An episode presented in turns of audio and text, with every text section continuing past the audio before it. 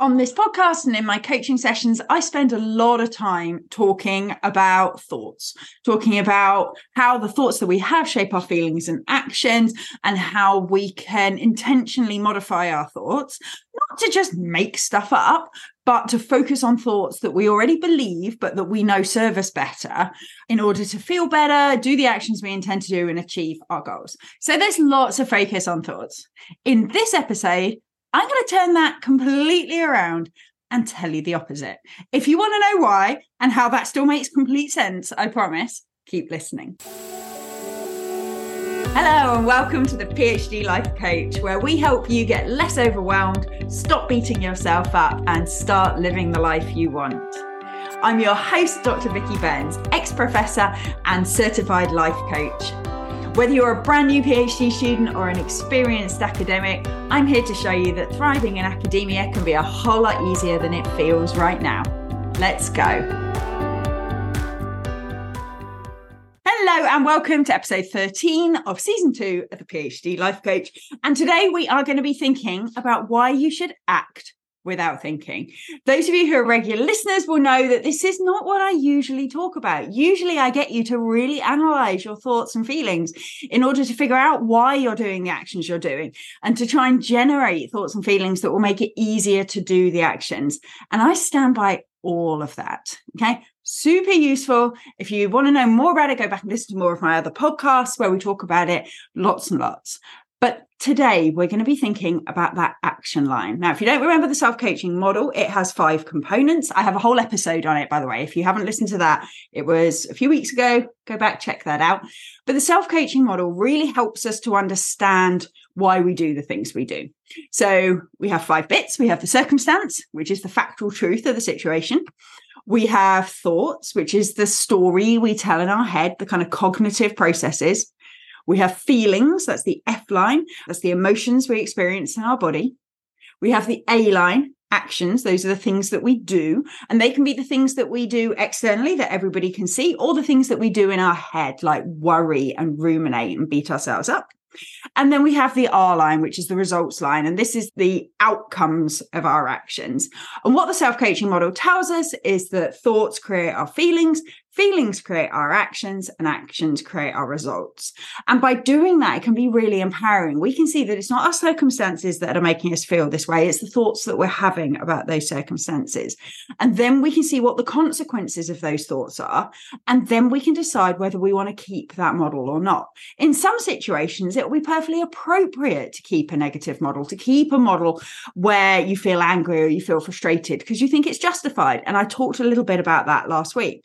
Other times you might see how those thoughts are really not serving you, and you might start to pick holes in them, query, are these thoughts really true? Start thinking of other thoughts that might be helpful.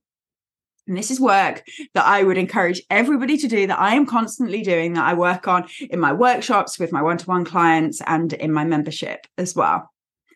So, why am I now talking about the action line? Why am I talking about acting without thinking? It's because sometimes we can get in a thought trap. We can sometimes get ourselves into a situation where I'll do that when I feel confident enough, or I'll do that when I feel motivated enough. And we get caught up in generating the thoughts, thinking, okay, what do I need to think in order to feel confident? What do I need to think in order to find this task interesting? And sometimes that can just really slow us down. And it can create the impression that unless we're feeling the right, in inverted commas, emotion, we can't do the action. Sometimes it makes things more complicated than it needs to be. And sometimes it means that we're almost doing the same thought work over and over again, trying to work out what do I need to think in order to feel motivated to do my exercise or whatever.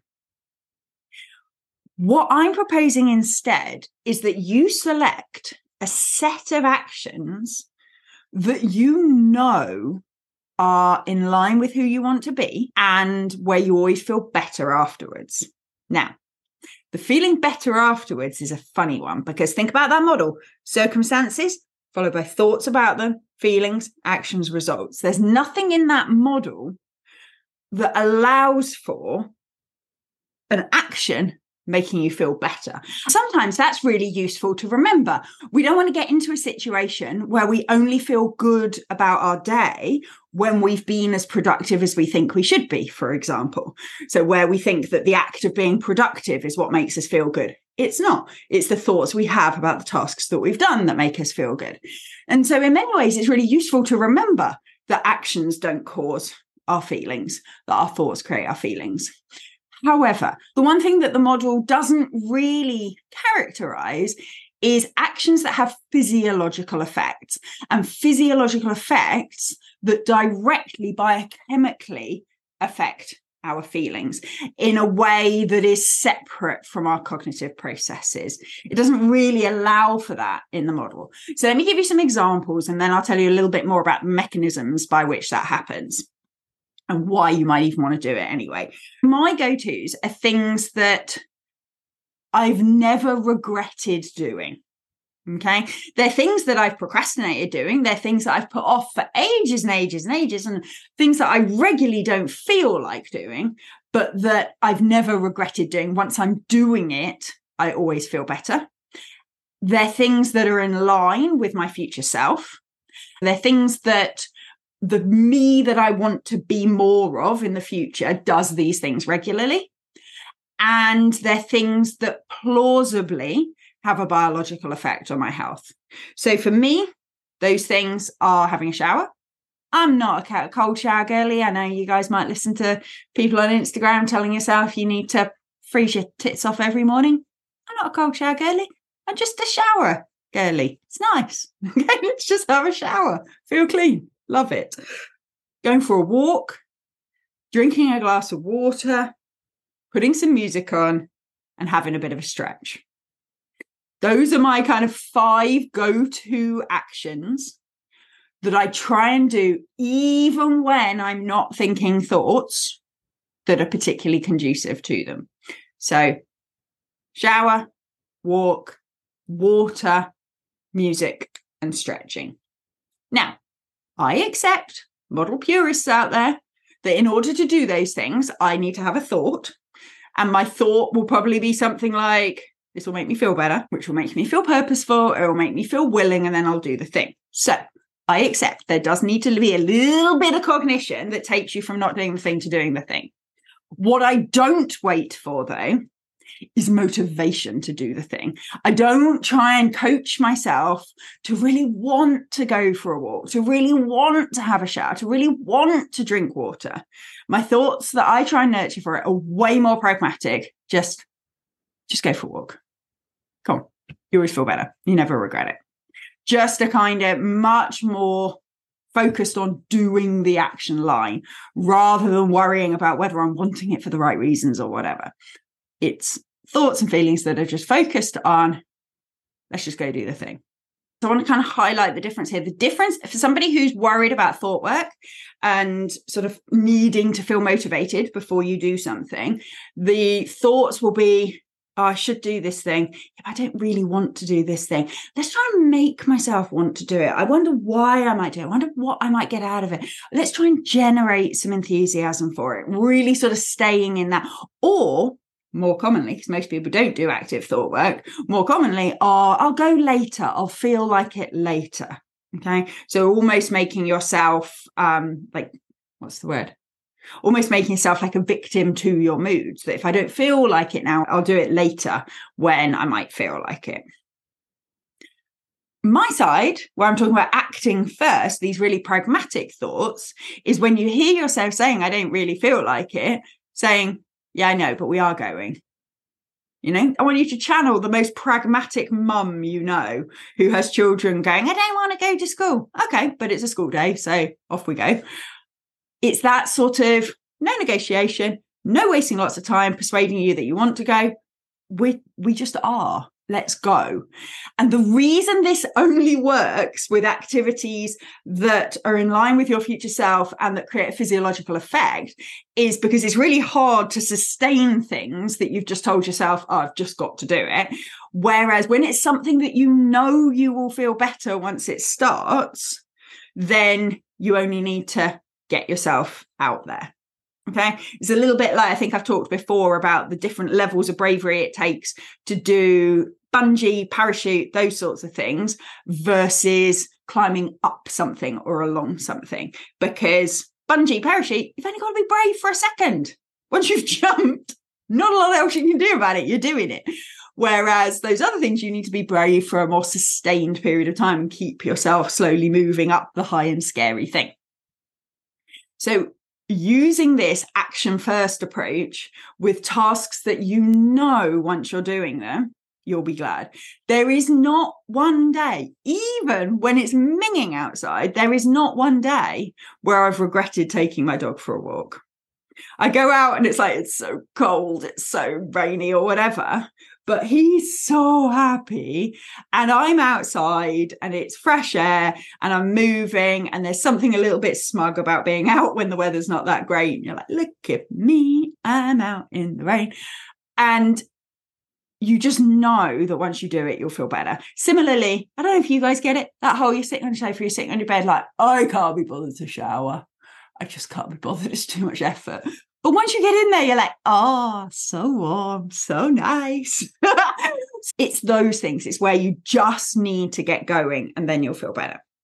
So, in our model where actions can't create our feelings, if we follow through that traditional circumstance, thoughts, feelings, actions, results, why do these things actually make us be- feel better? First reason, I mentioned the physiology. So, those tasks that I mentioned all elicit physiological responses in our bodies. These might be different physiological responses depending on the thing. We know that being outside, particularly in nature, elicits biological responses in the body. We know that exercise is, exercise is associated with post-task reductions in blood pressure. So you get lower blood pressure after you've exercised. You get releases of oxytocin and things like this, particularly where it involves anything social.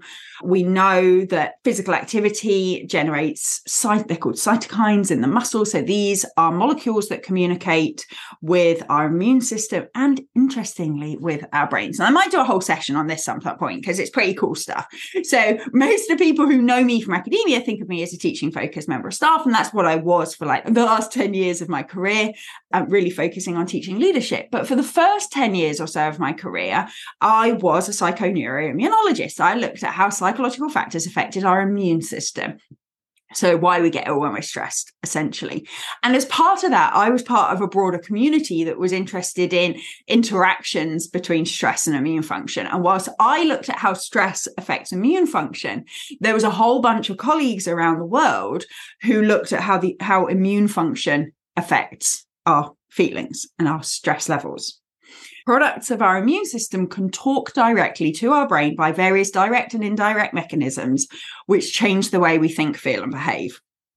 It's why, when we feel poorly, we all generally act in the same way, no matter what we're infected with when you then tie that to the fact that I was also in a sports science department where I collaborated and knew people who looked at how exercise induces cytokines, these immune products, you can sort of tie it all together. You can see how exercise secretes cytokines, which talk directly to the brain, which change the way we think, feel, and behave. Interestingly, and I once did a FameLab entry about this, it went horribly wrong that's another story. You might be able to find it on the internet. Interestingly, fat tissue also produces cytokines that talks to our brain and changes the way we think, feel, and behave. That's really exciting. Anyway, I'm getting on a tangent. If you want to hear more about that, let me know. Um, you can always contact me on Instagram, where I'm the PhD Life Coach, on Twitter, where I'm still Dr. Vicky Burns, although if you search the PhD Life Coach, you'll find me anyway, or through my website. So let me know if you want to know more about that stuff. But basically, all of these behaviors actually induce physiological changes in our body that can change the way we think, feel, and behave. So acting first can directly biologically change all of those things. The second reason is because you're changing your circumstance. And whilst changing your circumstance doesn't necessarily change the way you think and feel, you can train yourself to do so. When you take an action that means the result is you go out on a walk, your circumstance is now, I am on a walk. And when you're on a walk, you can have whatever thoughts you choose to have. And for some of you, it might be, I hate walking. This is boring. Why am I even doing this? Hope this is over soon. In which case, you'll get a little bit of biological benefit, but you won't get as much psychological benefit. I know that for me, even unconsciously, even in my unintentional model, I like being on a walk. And so the tendency is for my thoughts to be, oh, this is so nice. I'm so glad I got myself out. And that's why it's really important what you pick for these act first things, because this only really becomes reinforcing if it's a task that once you're doing it, it's very easy for you to think thoughts that make you feel good. Okay. I have never stood in a shower and gone, oh my God, I wish I hadn't done this. Never. Okay. So this is why I'm not suggesting you do act first for your HIIT routine or your, you know, something that you don't really want to be doing or that you don't enjoy there in the moment. This is for things that as soon as you're doing it, you find it very easy to have thoughts that make you feel good. So that's the second thing. So first, direct biological effects of the physical activity that you're doing, whether that's because of the exercise you're doing or the changes in temperature that you're experiencing or being in nature or those things. The second thing is putting yourself in situations where you know it's easier to think the intentional thoughts that you want to think, where they're more likely to come up just by chance.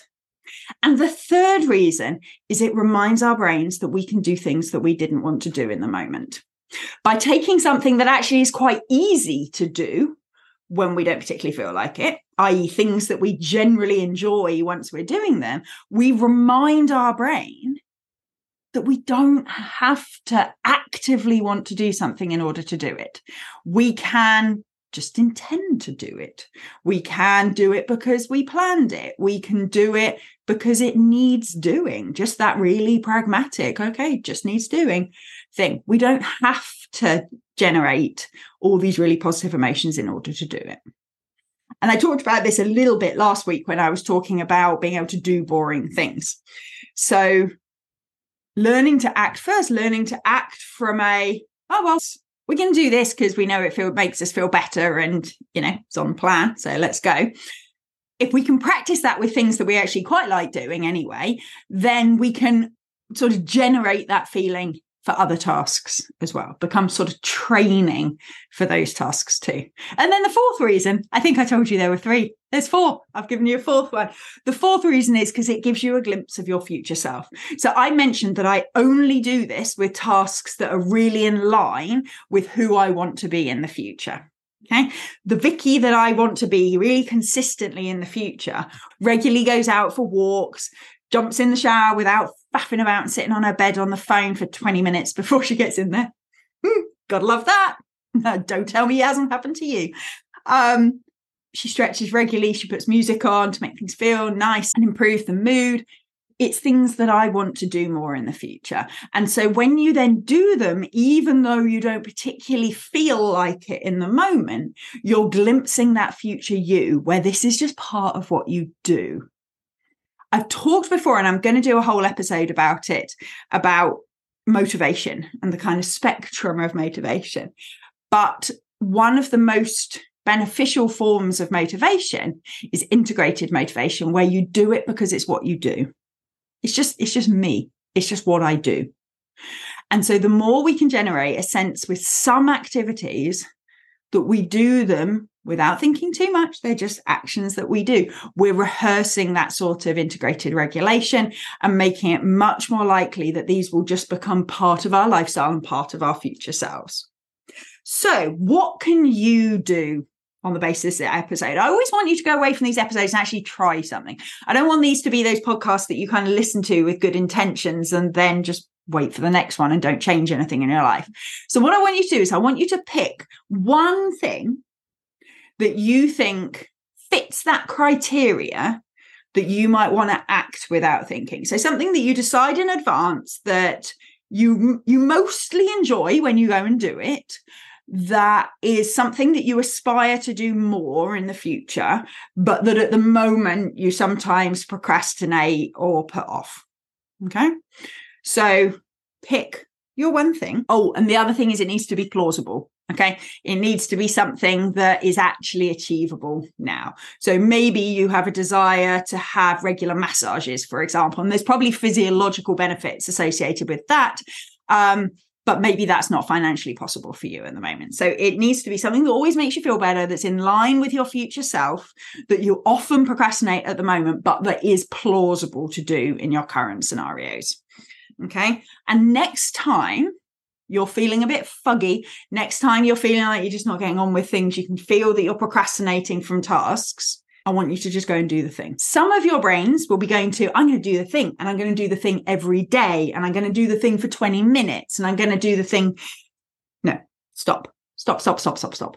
You don't need to, we don't need a routine here. We don't need a new structure. So much goes wrong when we try and make things too complicated from the start. Just the next time you're feeling a bit meh, you're going to go and do the thing. Or the next time you think about doing the thing, and hear yourself saying, "Oh, I don't, I don't really feel like it today," that's when you're going to go, "I know, but we're going to go anyway." And when you do, I want you to really try and remember and absorb how it feels. How long was it uncomfortable for? Usually, hardly any time at all. For me, the ridiculous thing, and this is where it shows it is a little bit more about my thoughts and not just my physiology, is once I've decided I'm doing the thing, I already feel somewhat better. So when I start putting my shoes on, putting my coat on, putting my hat on at the moment, I'm recording this on the 1st of December and it's freezing. Um, when I start getting ready, I already feel a bit better. Okay, so it's not even the physiology of walking that makes me feel better, having made the decision that I'm going to do the thing. So actually, for me, I really feel uncomfortable for a very, very short amount of time. Notice that because it makes it so much easier to decide to do the thing in the future.